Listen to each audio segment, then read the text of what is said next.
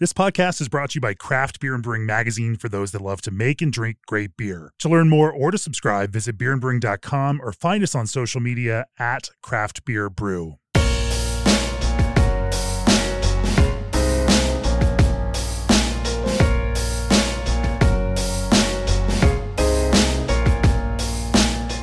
Podcast episode 327. And for this GABF Gold episode of the podcast, I'm joined by Rob Malad of Metazoa in Indianapolis, Indiana. Welcome to the podcast, Rob. Hey, Jamie. Thanks for having me. After you won a gold medal at uh, at GABF that Saturday night, we all ended up uh, back at Bierstadt uh, and drinking some tiki drinks. Um, and uh, yeah, we were hanging out for a little while. We talked about doing uh, doing getting you on the podcast, and of course, here you are. Of course, and and I have been sleeping on Metazoa. I shouldn't say sleeping. Craft Beer and Brewing has rated Metazoa beers over the year. Hopopotamus IPA scored a 97 with our blind judges. Unicorn Splash Brut IPA uh, thrown back away scored a 95 with our blind judges. You've got a whole heap a whole heap of GABF and World Beer Cup medals uh, for Metazoa. Uh, and here you are. This year, you won a gold medal for William Walrus, a Scottish ale which made in a very unusual way, a double decocted Scottish ale. We're going to talk about the weird and wonky ways that you've uh, tackled Scottish ales. Maybe we'll also talk about some of your other uh, gold medal winning beers in the past. Before we do that, for years, G&D Chillers has chilled the beers you love, partnering with 3,000 plus breweries across the country. They're proud of the cool partnerships they've built over the past 30 years. They know brewing doesn't stop at five o'clock, nor do they G&D uses quality components, expert craftsmanship, and constant innovation. With 24-7 service and support, your brewery will never stop. Remote monitor your chiller for simple and fast access to all the information you need, providing you with the peace of mind your operation is running smoothly. Reach out for a quote today at gdchillers.com or call to discuss your next project. Also, this episode is brought to you by our friends at BSG, who invite you to experience one of the newest hops from their Hop Solutions line, HS Grove. Developed for hop forward beer styles, HS Grove boasts incredible biotransformation qualities, giving you the power to transform your next IPA into a stone fruit powerhouse. Choose HS Grove for West Coast IPA, New England IPA, Double IPA, American Pale Ale, or any beer style where delicious, fresh fruit aromatics are desired. Visit bsgcraftbrewing.com to learn more. And if you hear Old Orchard mentioned in the brewing community, don't be surprised. The flavored craft juice concentrate blends from Old Orchard have shipped to over 46 states. Their new brewing customers often mention discovering Old Orchard through the word of mouth recommendation of another brewer. To join the core of Old Orchard's brewing community, learn more at oldorchard.com slash brewer. All right, Rob, let's talk about uh, a little bit of brewing history. Uh, walk me through your arc in brewing and uh, what led you into this position. It's head brewer, head brewer for uh, Metazoa, or is it Uh, director of brewing Director ops? of brewing Director operations. of brewing yeah. ops. I was 50 50 on that one and I failed. Yeah, yeah, that's all right.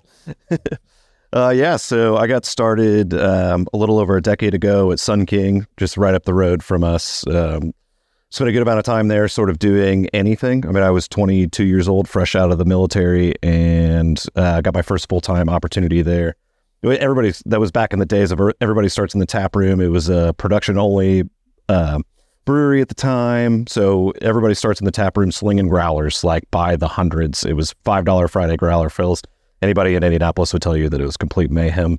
Um, but was there during their sort of rapid growth period, so it was pretty wild. Even there, I started um, at I think they're year three, and in my four years there, we more than doubled in size.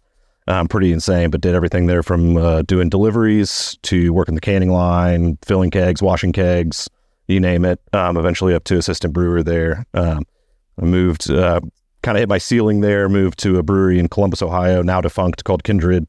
Um, worked with some really awesome people there. Um, but uh, I met my wife while I was living there and moved back to Indianapolis to work at Flix Brew House up on the north side of Indianapolis there. Um, that was really my first foray into uh, like a head brewer role, really working on like recipe development and things like that.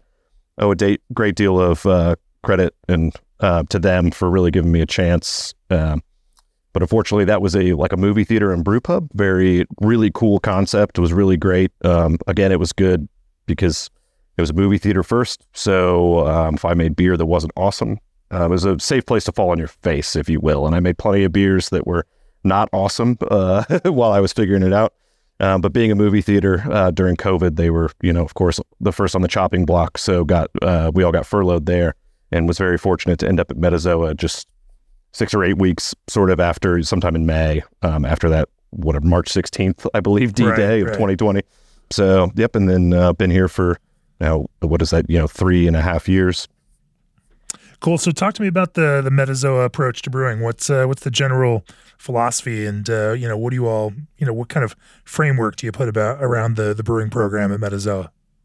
Well, it's really it's a balance of so we're a, a, production brewery, but we also have a high volume tap room in down near East Side downtown Indianapolis. Um, so it's a it's a balance between what we do for tap room and what we do for distro, right? So for distro, that's and that's you know my primary focus. That's still a, a you know at this point probably seventy five percent of what we do, um, and we'll continue to grow as we grow. Obviously, those numbers get even more skewed. So my approach with um, and our approach with uh, the production side and distro side is always about balance and drinkability. You know, I believe in uh, brewing uh, brewing high volume drinking brands. You know, so our number one beer, which is about 50% of our overall production, is Hopopotamus, our house IPA. Um, it dry, moderately restrained bitterness. It, you know, it's something that's designed to be drank in volume because, you know, we need those, we need that throughput. Um, I, we're big pale lager, Citra West Mosaic, Coast West Coast IPA. Absolutely. Uh, Citra Mosaic, uh, Centennial. We kind of on the, the third primary hop that we kind of change those around a little bit. Uh, to to be honest with you, you know, we find ourselves in a lot of production breweries uh, position right now where we're long on contracts. We work through that sort of third and fourth hop in that um, accent hop mostly, and we work through what we need to work through in contracts. So a lot of Centennial, Simcoe, Strata are the primary ones in that. You know, um, unless you drink it every day and you really pay attention to it, I doubt that you would notice a difference as it's very highly uh, Mosaic forward. But um, on the tap room side, our brewing approach is a little bit different. We uh, have a lot of young 20 somethings. Our our tap room is 21 and up. It's a dog park and brewery, so very animal friendly. In the state of Indiana, that means you can't have food um, if you allow animals on the premise, and if you don't have food, that means you can't have people under 21. So a lot of young working professionals, which means a lot of light beer and fruit beer, and specifically seltzer. Seltzer um, have a cherry limeade seltzer that's our number one selling product pretty much every week in our tap room. Got to make the people happy. Absolutely. Cool. Um, so where, where do you spend, uh, you know, where, where, does a lot of the uh, kind of R&D and innovation focus then go uh, for Metazoa? What do you guys spend your time kind of stretching on? Uh, I mean, for me, it's lager. You know, for most of the brewers, it's lager. I mean, that's what we like to do. We got a new production facility built out about a year and a half ago now. So we're set up a five vessels uh, system from Specific Mechanical. We've got lagering tanks. We've got space to do all of that. Um, so that really is the focus for us because that's what we enjoy making. It's what we enjoy drinking. Um, we did not have the ability, basically, due to time and production capacity constraints before to do lagers. So um, it's very much something that we've leaned into. Um, always IPAs. I mean, those are just again, it's pale lager and West Coast IPA is are the big ones for us. But we mess around on the hop uh, front. We, you know, fruit beers. It's it's fun to play with. Those are fruit beers are never my favorite to drink, but they're some of my favorite to make. Um, and our tap room uh, clientele enjoys them. You know, like it's it's always good when sort of the the arrows cross between what piques our interest and what piques our guests' interest. So fruit beer is often falls on that space, and we mess with interesting fruits and stuff like that. So um, we we we bounce around. We have 24 draft lines, so we bounce around a lot um, in all kinds of different styles. Uh, we don't really do a barrel age program, but short of that, we do pretty much everything else. Yeah, interesting. Well, you know uh, that all makes sense. The lager focus being those lower ABV drink multiples, uh, especially if you are popping dog fanatics into a tap room. Um, yep. You know, one one and done is not a not a great strategy for that kind of uh, of customer, and uh, finding ways to uh, make them happy over multiple beers is great. And if it fits your uh, your brewer approach too, then then even better. Um, well, I want to talk about this Scottish ale because it's a weird one.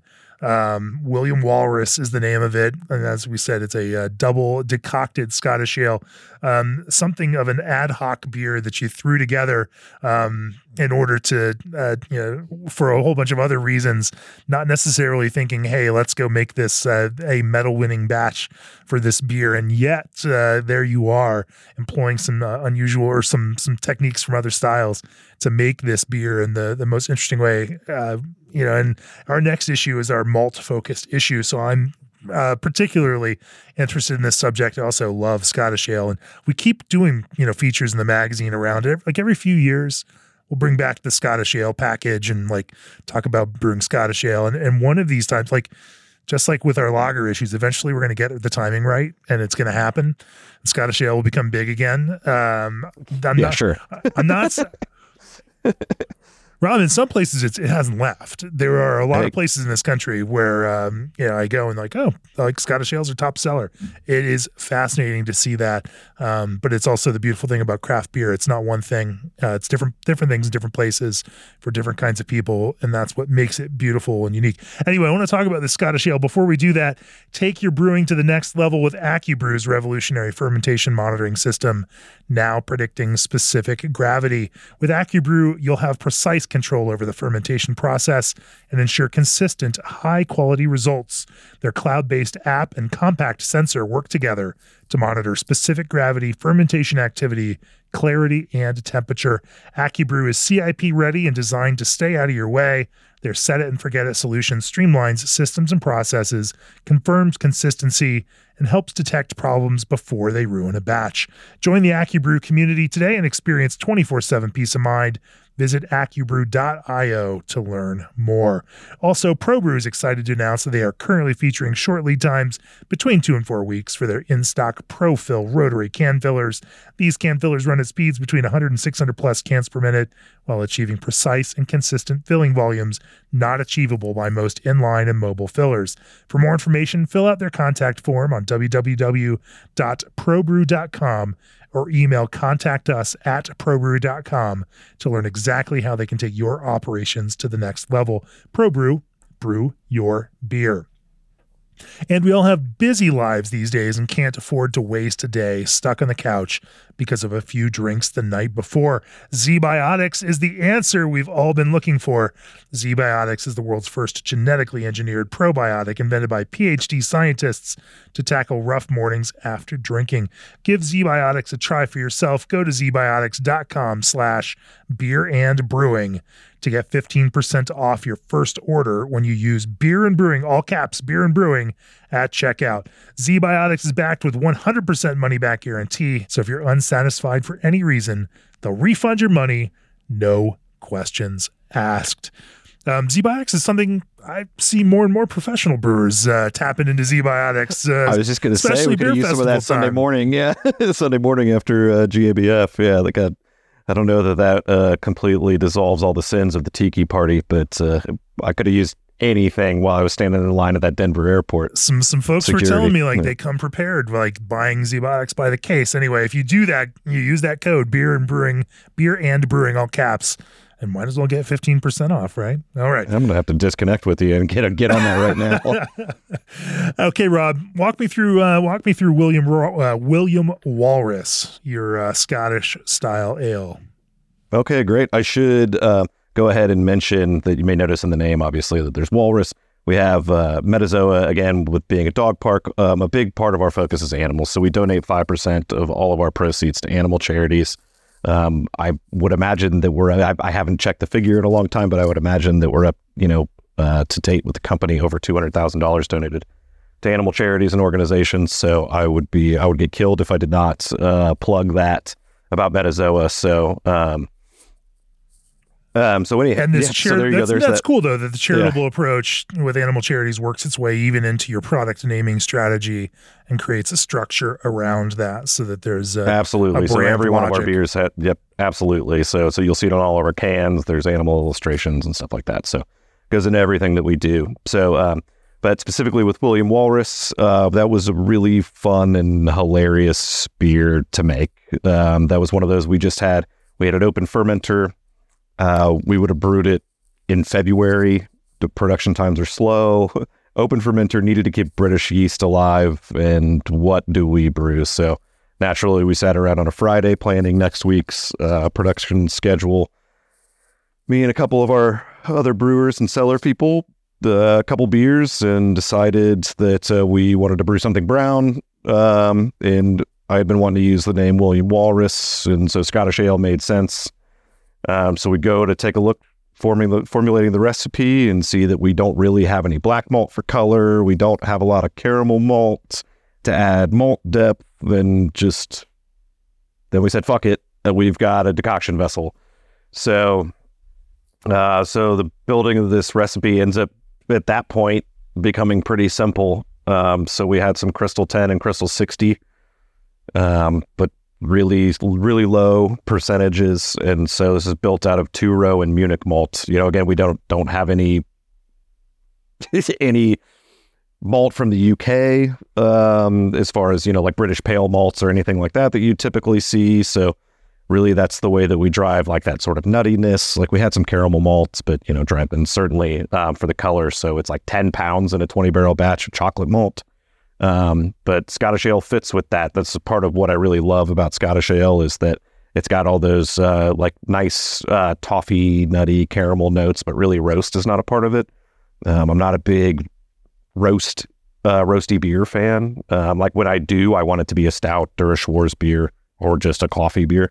So uh, when you get into like brown ale, mild mild ale, things like that, those brown beers that have roast character, that doesn't really hit my sweet spot as much as Scottish ale. So seemed like a perfect fit. We had a couple beers, threw together a recipe in about 30 minutes and shipped it off to next week and brewed it. And here we are. Um, uh, but that's the, I think the power of the decoction vessel. And you see that in like a lot of our amber and dark lagers. And uh, I think that it just makes for a really nice, balanced, uh, I mean, it's still, so it's clean and drinkable. That's a big part of the decoction is not using a lot of caramel crystal malts is, it's pretty well attenuated. It makes it really drinkable, really nice, really smooth.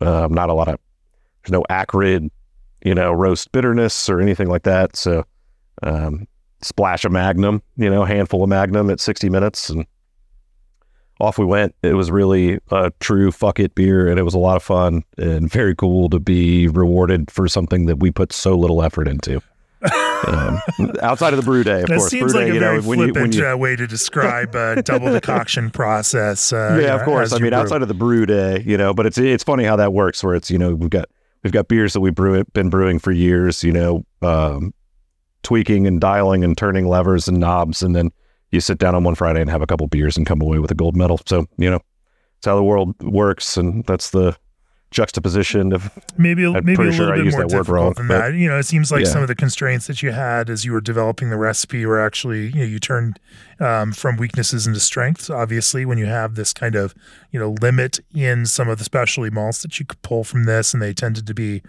definitely on the lighter side and you're now you know you're you're solving problems but you're doing it in different ways and now you know you're also thinking about how to accomplish this goal through double decoction which you could also have done you know in other ways through long boil obviously you can't really you know you're not on a direct fire system you can't really yeah steam system. There's Yeah. long boils. It's like unless you're driving off DMS, they really don't do a lot. so the problem. The, one of the one of the one of the cons of this uh, this beautiful engineering that they have out there these days. Sure. Well, so so you know your your base is uh, you know two row, and let's let's kind of walk through some how much of the some of the other like small specialty malts found their way into this.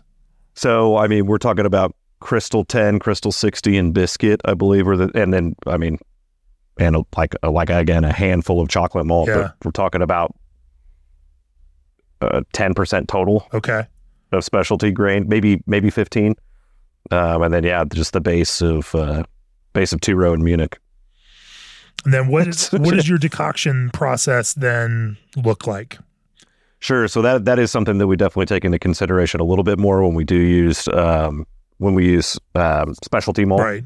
Um, anytime we get away from base grain, you worry about really extracting um, harsh tannins Right. from darker grains. So You don't want So it to that be is- husky. It needs to be like sweet and malty and not uh, grainy. Exactly. So we did we we mash in 100% of the Munich malt and probably you know 90% or so of the of the two row, um, and then we we run that mash program um, and we pull we pull from that to run the decoction. So we don't want to run specialty grains. So once we've pulled for our second decoction, then we went ahead and uh, mashed in uh, the caramel malt, chocolate malt, and you know just you know run through our auger to wash it out the rest of the two row. Um, so that was that's a big consideration. Um, I, I It's want like to say check dark the lager decoction strategy, right? Uh, you know, Yeah, so I wanna say- Exactly. I want to say that's the first time that we had done that. So again, that was a little bit. So I suppose a little bit of a hurdle. You know, we've since brewed uh, Dunkelweizen and Schwarz beer where we've done the same thing. But that was a good. That was sort of a good proving ground and test for that process for us. Um, And then Yeah, what kind so, of time is involved here? You know, through the through this double decoction. Yeah, uh, how long do you spend pulling that up? Uh, you know, into the decoction boil. Um, what, what kind of you know what kind of there? You know, some brewers, some lager brewers are going for very quick decoctions, really just to blow stuff apart. You're obviously trying to find you know some some character and some uh, some deeper malt character through this process. yeah, for us, we've we've really noticed, and I don't know. I mean, when you talk to somebody like Bill and Ashley from Bierstadt, it's like they have a system that was made in 1850 or what you know, whatever it is. So we we have this is all new, newly built, newly designed. We get really good efficiency on it. So we're really looking at 10 minute um, 10 minute boils in our decoction vessel.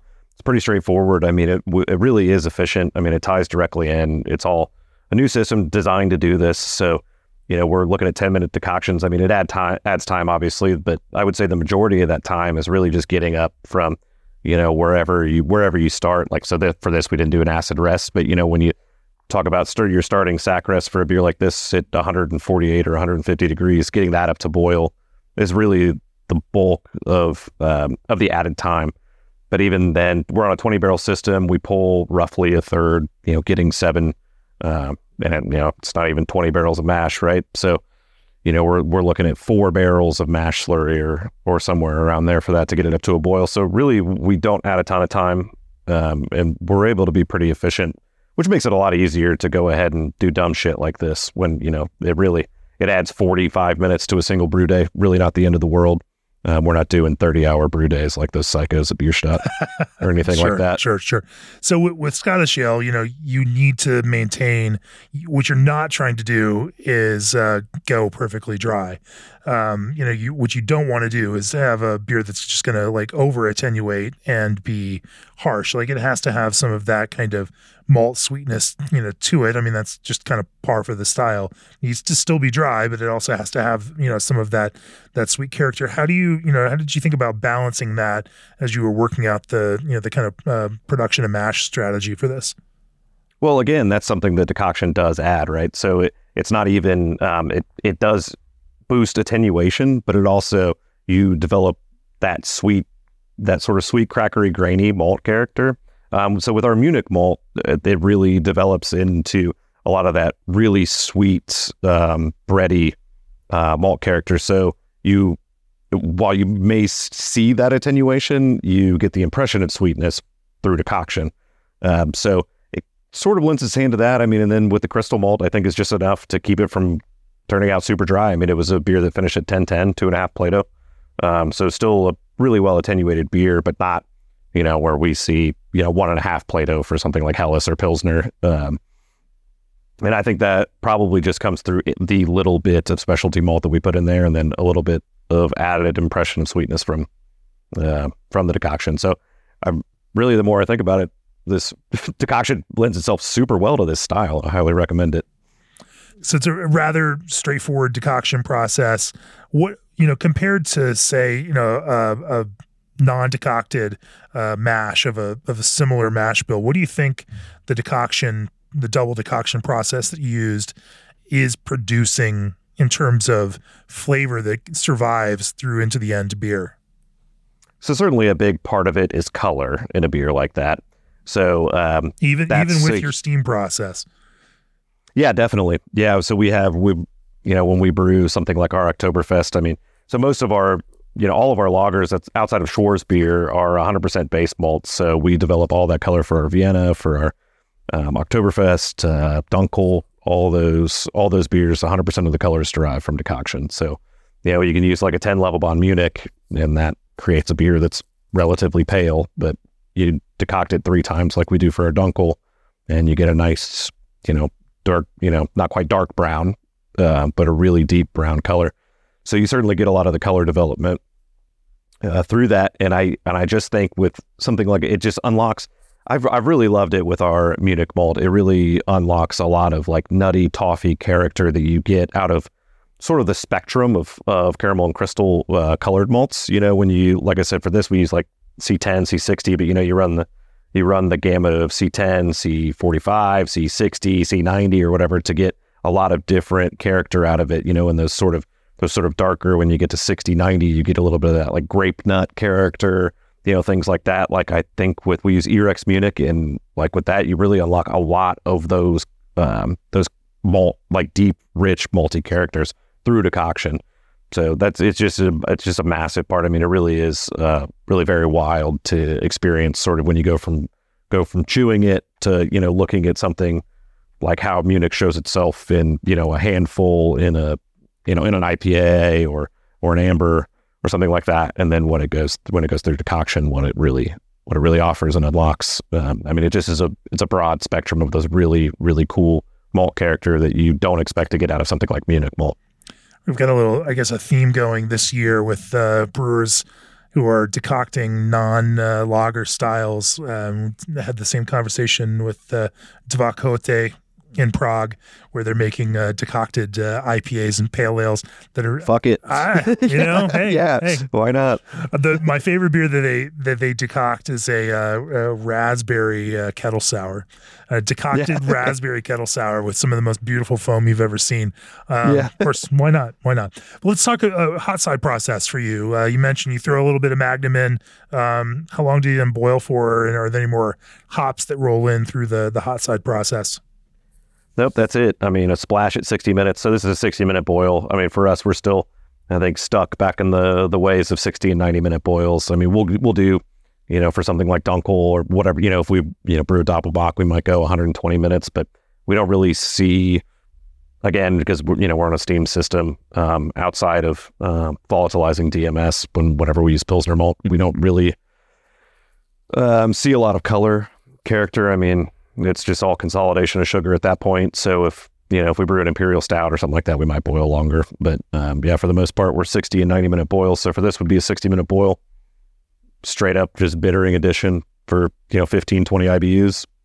Just you know after the decoction, this is a as straightforward of a beer as that you know as there is. Any more hops in this beer at all? Absolutely not. Yeah, no. Yep, just no, a just yep, a bittering addition at the start, and that's it.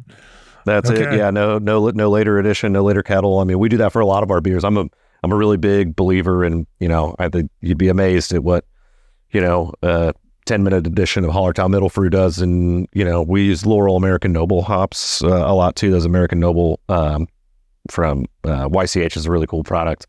So we use a lot of that and things like our cream ale, you know, even, you know, lighter beers like that, that just, you know, just give it a little skosh of hop character. But that's not really what we were looking for in this, right? This is a, this is a really uh, just for malt to stand on its own, pretty much kind of beer. I mean, so really, it's just enough bitterness to balance it out, make it you know not too sweet, and I mean that's all it's doing. Wild. Um, anything uh, you know? Then I mean, at the end of uh, you know, knockout and into the you know start of fermentation. Absolutely not. Standard fermentation profile. I mean, we ride 68 to 72 degrees. We we're big fans of Omega uh, Omega yeast. We use their British Five. It was um, you know, it's their sort of London Ale three, whatever. Um, you know, their kind of really hazy IPA beer, but that yeast is amazing. We use it in a lot of our beers. Um, it's it's one it's the one that we found as far as what unlocks hazy IPA.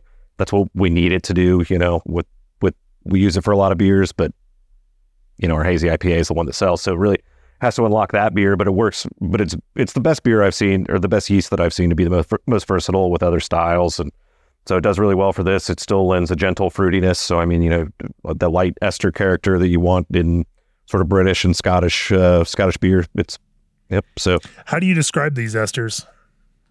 Um, and how do they express differently in this Scottish ale versus, uh, say, a hazy IPA?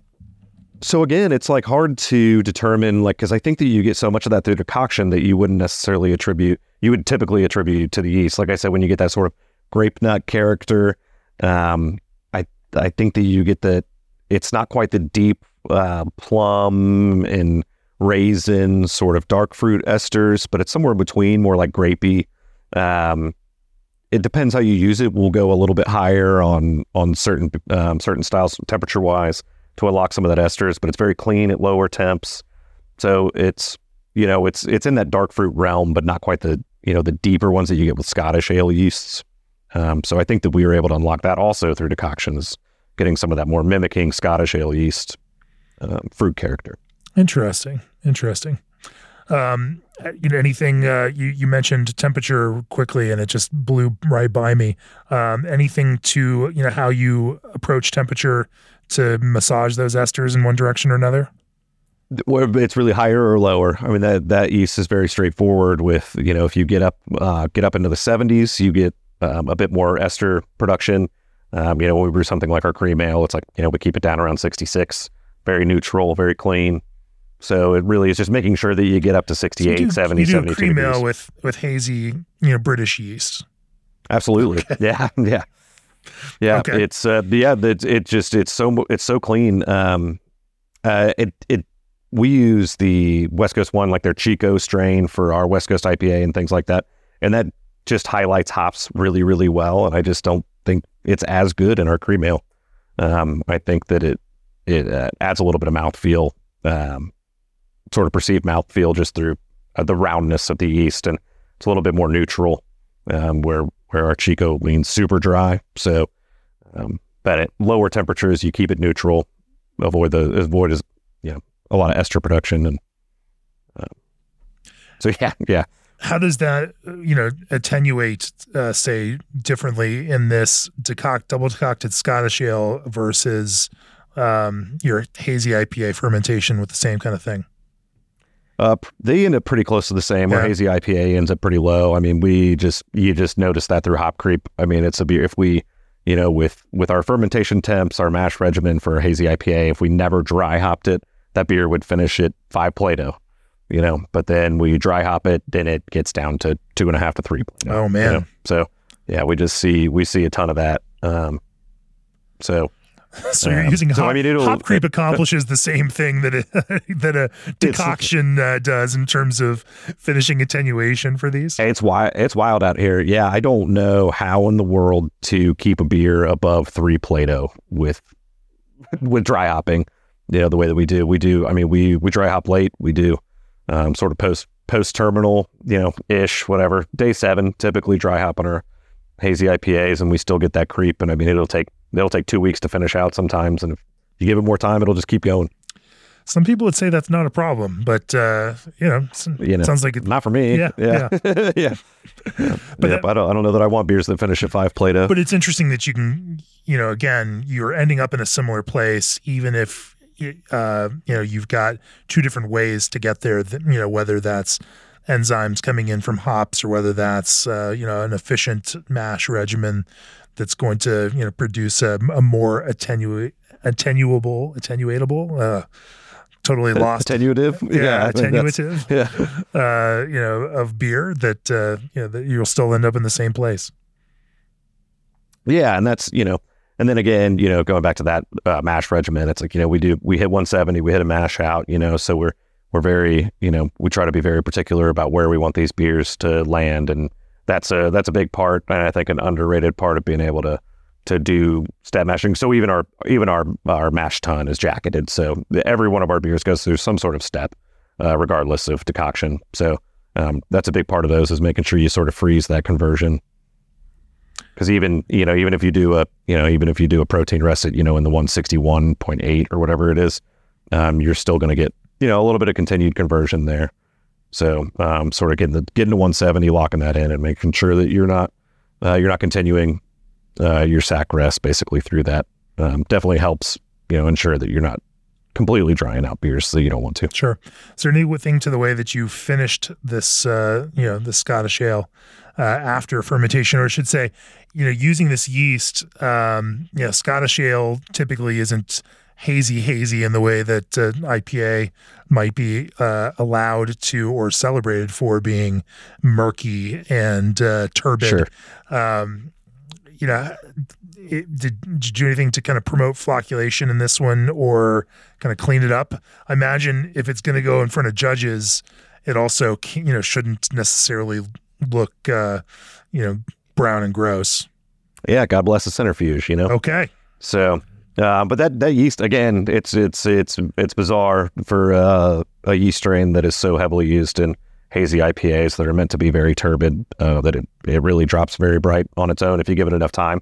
Not always what brewers have.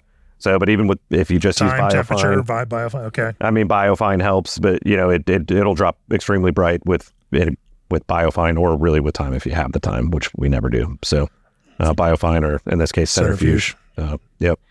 Oh, it's it's the not the poor man's uh, approach. It would be the rich man's approach to uh, yeah, exactly. Yeah, yeah, yeah. One of the benefits of brewing seven thousand some odd barrels per year is that you can have some of the, the tools at your disposal. And uh, Hey, time's the biggest money, though, isn't it? So you know, if we don't have the time, then time would be the rich man's approach, right? for sure. Well, how do you you know in terms of uh, carbonation? How did you how did you finish this beer? What were the, what were you thinking uh, about? and What's your goal around it?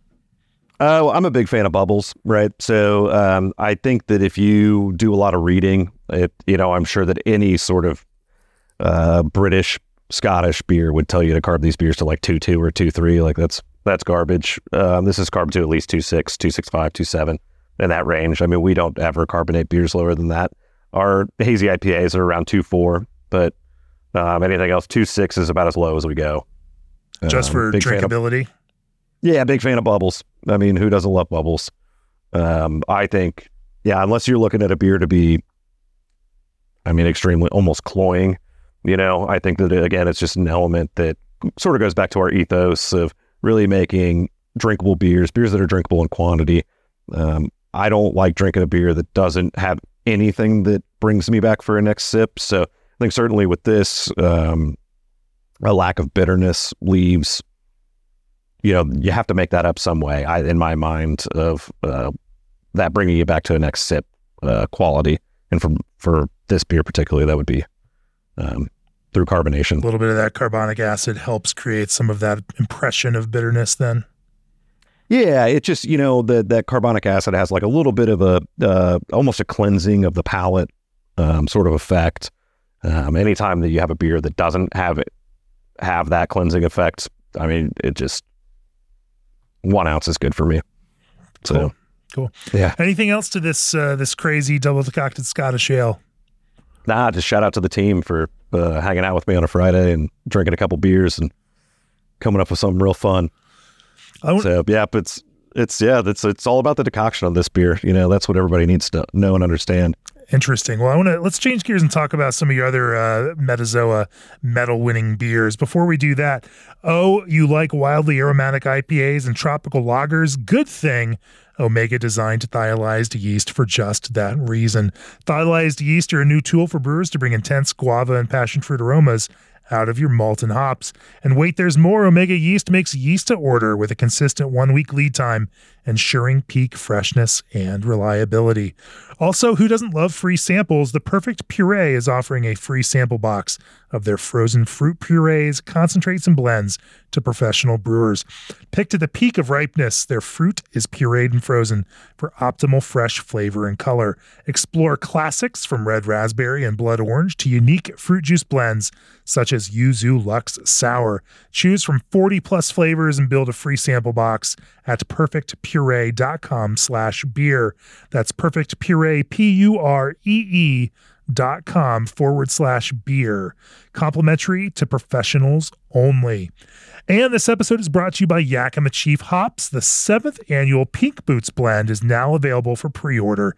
$3 of every pound of the Pink Boots blend purchased will be donated to the Pink Boots Society, a nonprofit organization that supports women and non binary individuals in the fermented and alcoholic beverage industry through education. Place your orders from Yakima Chief Hops and secure your volume of this limited blend for your Pink Boots collaboration brew day on March 8th, International Women's Day. Learn more at www.yakimachief.com slash pink dash boots dash blend. All right, Rob, let's talk about some of your uh, your past medal winning beers. I think uh, this is what beer number 10 that you've won a GABF medal for. Um, you've probably well, I got, believe so. yeah, maybe five World Beer Cup medals or something around those lines. Yep, I know we've got five World Beer Cup. Yep. Yeah. So so uh, what do you what do you win for? What what what is what's your next winningest beer? Uh, we've done really well with saisons over the years. So um, we've won for, um, and I got this is where I got to plug old Nick Betzner. He left the company, allowed me to step into his shoes as director of brewing operations. He's at Blacktooth Brewing Company.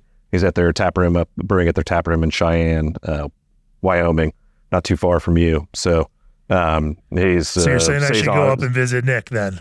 Ab- absolutely. Yeah. Pay pay him a visit. Yep. So, um, so he is the a saison wizard. Yeah. So um, That is have a- actually where we re- I recorded the podcast episode with Eric Toft of Schönram because Oh yeah. No he's shit. from Cheyenne and we were yeah right there in in the the Cheyenne Blacktooth location.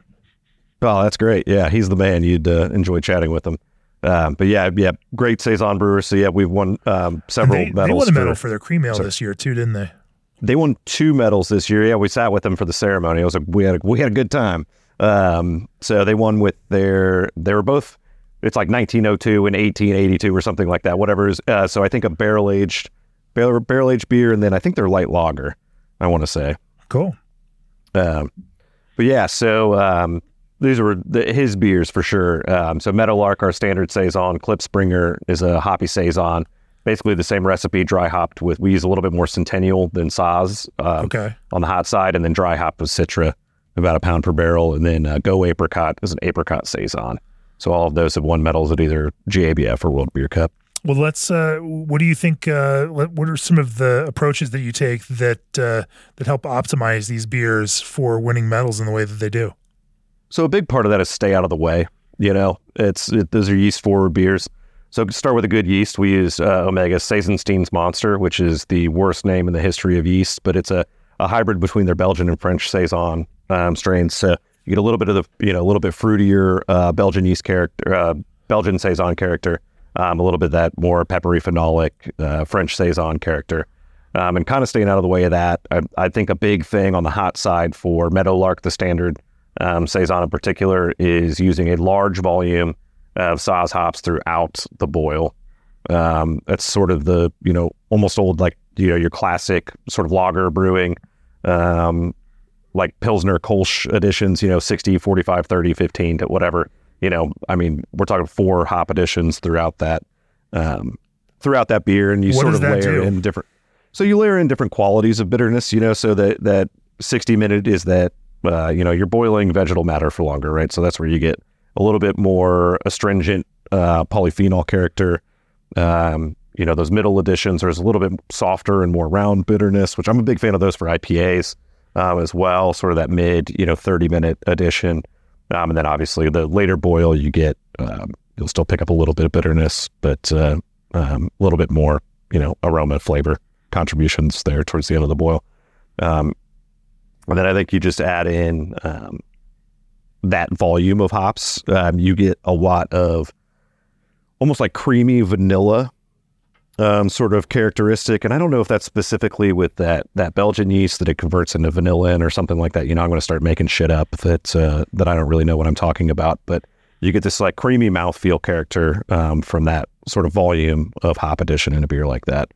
Um, that can really only be achieved through, you know, those low alpha. I mean, our Saaz is like three alpha acid, you know, so um, it's still a beer that finishes. It's fairly bitter. Even You know, it's next 25 year. yeah, yeah, yeah. No kidding. It was perfect, really. I mean, I don't think that that's what the, the farmers want, but it's like for me, I'm like, hell yeah, Right, yeah. right. It's good. It's good. Yeah, it's going to cost two bucks more a pound, and I'm going to have to use twice as much. But goddamn, is that going to make a good saison next year?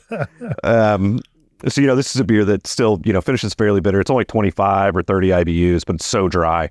Uh, you know, finishing very close to zero Plato. So. Um, So I can So see it being interesting having some of that kind of like, you know, vanilla will create an impression of more sweetness or body despite that kind of dryness. And I could see that being a, a benefit in something that was still that dry. it's just interesting. You know, I think that that's I think that's a lot of times. I mean, I think and that's I think that that's part of Where do you get I don't know if Saaz that take that comes across as vanilla? I, I'm curious about that. so so again, it's not this. I mean, it's it's like this almost. I should say it almost has the same effect of vanilla, like where it has that sort of that awkward mouthfeel thing, where you're like, this is not actually sweet, but it like gives this impression of sweet, Yeah, sweetness. sure, sure. Um, so, so yeah, it's uh, that. Yeah, and I think that it's all part of. Uh, you know, again, let's let's let me just stop on trying to get scientific with you. Like I know what the fuck I'm talking about. Um, so yeah, but it just gives this really rounding mouthfeel um, and light vanilla character. I, you know, I mean, vanillin is a um, is a hop oil. You know, so I don't know if there's some sort of conversion in there that um, with these Saaz hops during fermentation or Uh, what what uh, deal what is there? volume of Saaz hops gets you there? It'd be, uh, I'd have to look back at old recipe sheets, but I mean, we're talking, you know, a pound and a half per barrel on the hot side, I would guess. Um, and a pretty decent, you know, calculated IBUs then that comes out of that, or for the most part, even though these are low ABV or low. I mean, it's low, so I mean, you, you still, Sorry. yeah, I mean, you still, you know, it's not like you're using, you know, 13, 14 alpha, you know, Citra or whatever. So, um, but we're still getting, yeah, 25 probably IBUs out of there. cranking a bunch of of uh, IBUs with a whole bunch of low alpha hops. That's uh, Oh, yeah. Yeah. Yeah. 100% of that cost is from using just way too much European hop. Um, and then I'm sure it's great in terms of uh, liquid loss through the process too. But Ah, you know, that's, you know, whatever. Sure. Um, let's talk about fermentation for your, your these medal winning saisons then too, because obviously, especially when it comes to saison, that's a that's a big piece of it. Although also, you know, grain and and uh, grist is a another big piece of the saison equation. Um, I'm just going flipping all out of order here. I'm, I'm going totally non-linear. Yeah, let's talk yeah. about fermentation for a minute. Yeah, I mean that's the big thing. I mean the grain's pretty straightforward, hops are pretty straightforward. I mean it's mostly a smash beer. I think you know there's, you know, seven percent wheat or something along those lines in it. So the grist bill's pretty straightforward. Hops are pretty straightforward. Are you using Pils- then- Pilsner malt or yeah, yep. And then even really fermentation's pretty straightforward. I think that, and this is a misconception that I even had um, that you know you need to go really hot with saisons. I don't necessarily think that that's the case anymore. Um, so I, you know, we drive a lot of it through hanging out in the mid seventies. Jeremy I mean, from. Protagonist will argue with you about that point. Yeah. Uh, but that's great. I mean, I think it depends what Sure, you want. sure. I mean, I've I've brewed I've brewed beers like that, and I think that it certainly adds an element of. I mean, if you really want a lot of that peppery character, I mean, I think that it's important to use probably specifically a French saison yeast, and definitely make sure it hangs out above, you know, in the low 80s at least. I mean, I don't know what the hell he would, you know, what he would say. Is it like, does he say like 85 or something insane like you'll that? have to listen to the episode, my friend. oh gosh. Uh, yeah. All right. Text me the you know text me the episode number. I'll get Sure, back to it. sure, But yeah. um, but yeah. So we we hang around in the low to mid seventies. I mean, we don't really go too high Yeah. with it. Um, that that yeast performs. We'll give it a long time. That yeast will never stop attenuating. I mean, it'll pass diacetyl after three days, and it'll keep fermenting for three weeks. So um, so that thing it just it gets bone dry. It, it has plenty of And you give Nice it the time to just finish character. its finish its thing out. Yeah, those beers are a pain in the ass. I mean, the yeast flocks like shit. It takes forever to attenuate, but I mean, it just produces some really awesome beers. So, again, I think it's sometimes with beers like that, you know, there's a lot of times that people want to get away and they want a yeast that's easier to work with. They want something that flocks better. They want something that, you know, attenuates quicker. They want something, you know, they want to produce it eight day saison or whatever. You know, for us, it's like the, the beer takes four or five weeks. Um, it's a pain in the ass, but it gives us the beer that we want. So, Use a Diastaticus saison strain, or Yep. So that's fun. You know, that's you know we're talking yeah replacing soft parts afterwards. You know, so it's a, it's all around. It's a pain in the ass. Um, and if we want to brew successive beers, it, it might take us three or four days to harvest the yeast off of it because it floccu- flocculates so poorly. um, which again I think contributes to the character. I mean, I think that that you know you end up leaving yeast in suspension. Um, that just turns into more character down the road, really. Um, so it ages well. Um, hopefully not explosively well. You know, we avoid putting things like that in the cans. You know, but even I mean, hell, we've had you know that yeast we've had kegs sitting in the cooler for a couple of months, and you're like, man, this boy's pouring foamy. So um, yeah, it's amazing how how how strong that yeast is. That's uh, sure, yeah, the di- diastaticus is powerful. it is powerful stuff for sure, for sure. Um, any other uh, you know beers that you're particularly proud of your Metazoa winning medals for? Uh, this year we won a bronze for our Maibock. That was, you know, personally for me a first uh, a lager win, so that's fun. You know, especially with the, you know, the new sort of. Uh, I mean, you know, prior to opening up this new production facility, it's like decoction was not something that I ever done. Lagering tanks are something I've never used. So to be able to, and really not a lot of experience even brewing lagers in general. So so to be able to bring that around to a medal is really cool. Um, but I'd say we won our uh, hazy IPA Wicked Possum won a bronze medal in 2020. Um, so I mean that's a pretty big That's deal. tough you know, that's a- category to win y- in. Yeah, yeah, yeah. We yeah, a total accident that we ended up. You know, we had a beer that just didn't turn out well, and it was like, well, what the fuck else do we have to send? And that was the one last entry, biggest category. Hey, what do you know? You have a flippant way of uh, addressing all of this, as if there's no, as if these things just happen. But uh, uh, but I, I like it- that. I love you're, you're, I you're think if playing you- it I down, think- Rob. I think if you enter these competitions enough, you understand how challenging it is to win medals.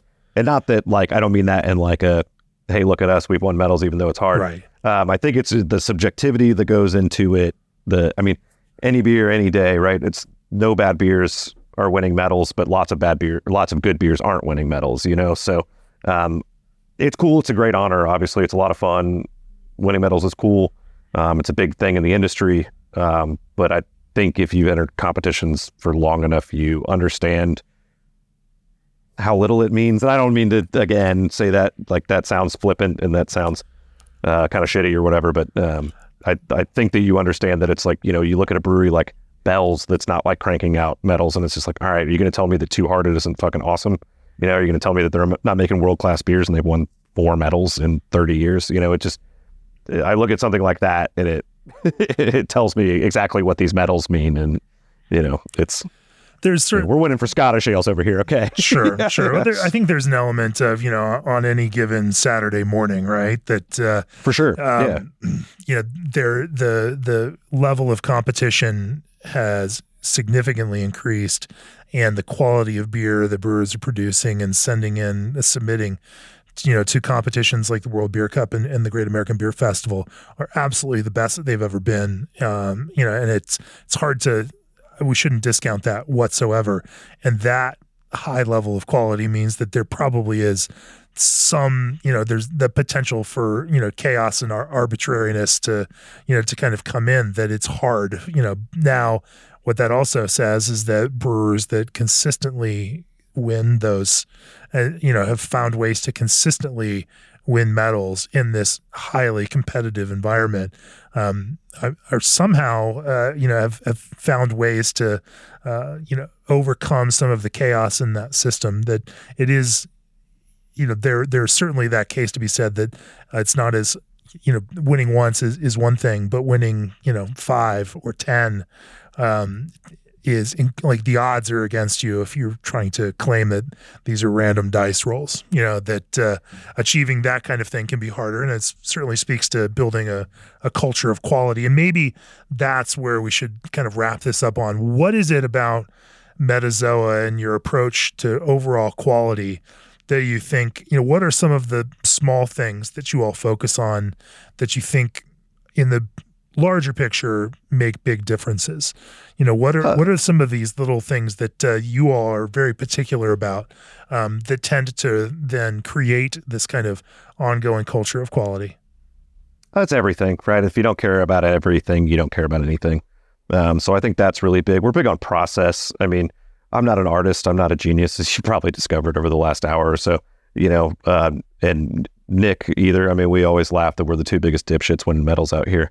Um, and so, you know, it's really about practice. That was a big thing that uh, I learned at Sun King. I mean, it's it's amazing when you go to a brewery like that uh, for their side. I mean, they're thirty thousand barrels, but that's a pretty small brewery in the grand scheme of things, and their their quality and consistency is remarkable. And you want to talk about breweries just constantly being on stage. They're definitely one of them um, over the years. And so I think taking that sort of disciplined approach to like, hey, you wear gloves, you know, when you do stuff. Hey, you know, it, it I mean, it's it's just whatever. That's one little thing, you know. It's like if a blow off bucket's dirty, you take it off and you clean it. You know, I think that, um, I think that it just it just comes down to everything, right? Like your DO minimization is huge. I mean, I think that you probably heard a number of brewers say that GABF and World Beer Cup, you go to those big national and international competitions. It's as much a packaging competition as it is um, a beer competition. Um, so that's even down to you know that's all the way from the day before you brew when you're sanitizing the tank. You know that you're wearing gloves and you're spraying shit with isopropyl and sanitizing while cleaning well before you sanitize. Um,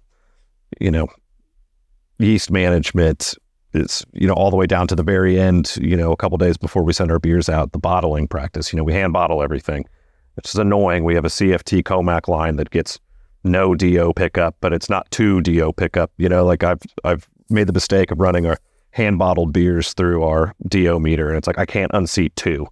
You know, so I mean, there's two ppb when I hand bottle. You know, it's like those are those are things that it's it it just comes down to every detail. I think so. That's um, sort of all the way through the brewing practice, and sort of the again like that's just those are the practices we take on a day to day basis in the brewery, and then you just kind of got to take the same approach with when it comes down to competition. Um, and I think a big part of that is that you need to be honest with yourself as you're going to enter beers into competitions.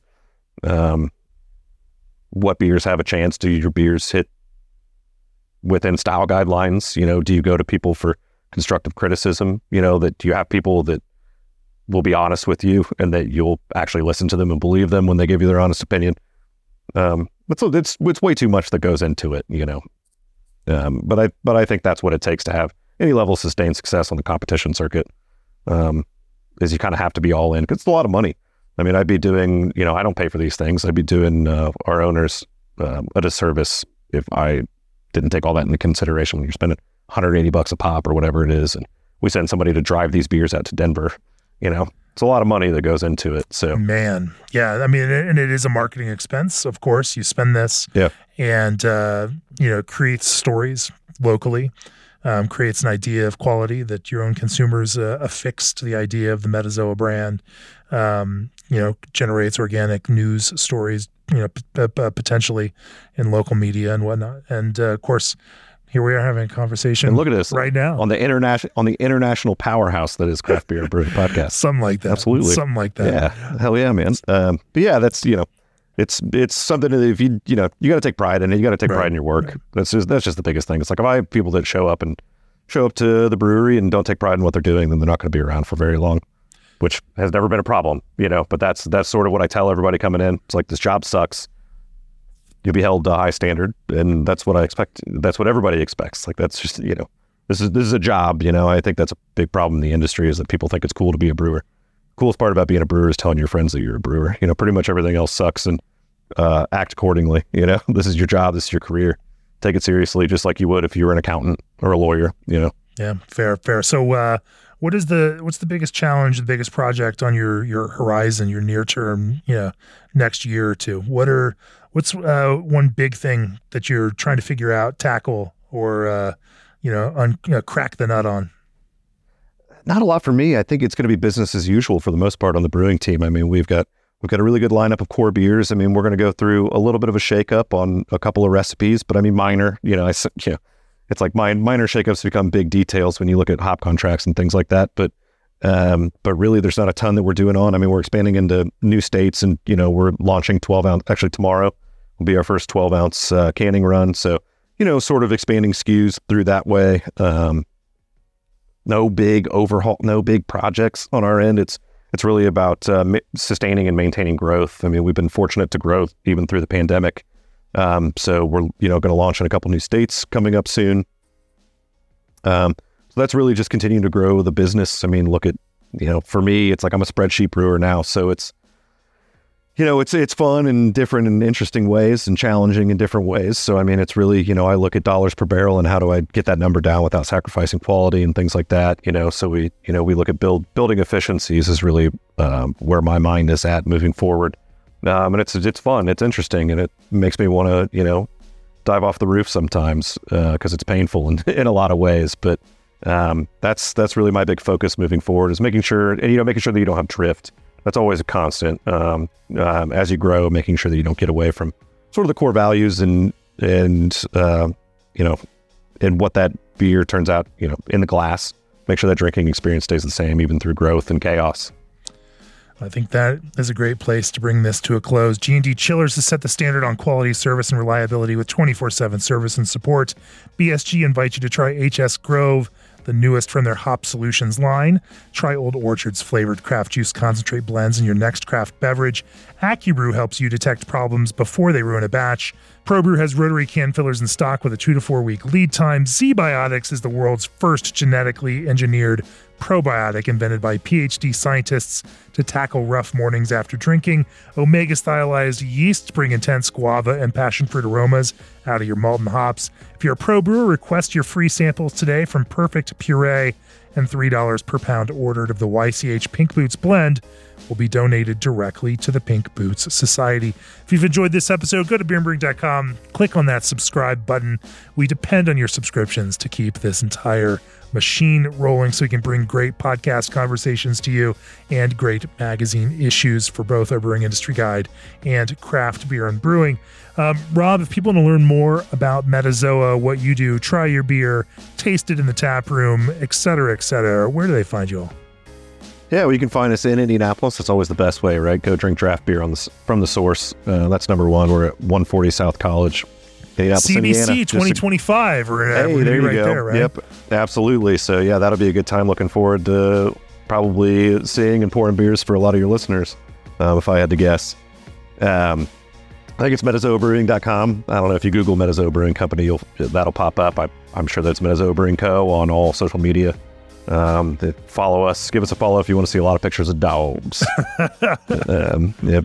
Well, there you yep, go. All the doggo left. Rob, it's been uh, wonderful talking with you about brewing uh, double decocted Scottish ale and yes. uh, you know taking your other weird technical approaches that you seem to think are no big deal, even though they win medals and can continue to win medals. Thanks for talking to me for the podcast. I really appreciate it, Jamie. Long time listener, first time caller. So this has been fun. I really appreciate you. Well, cheers. All right, cheers.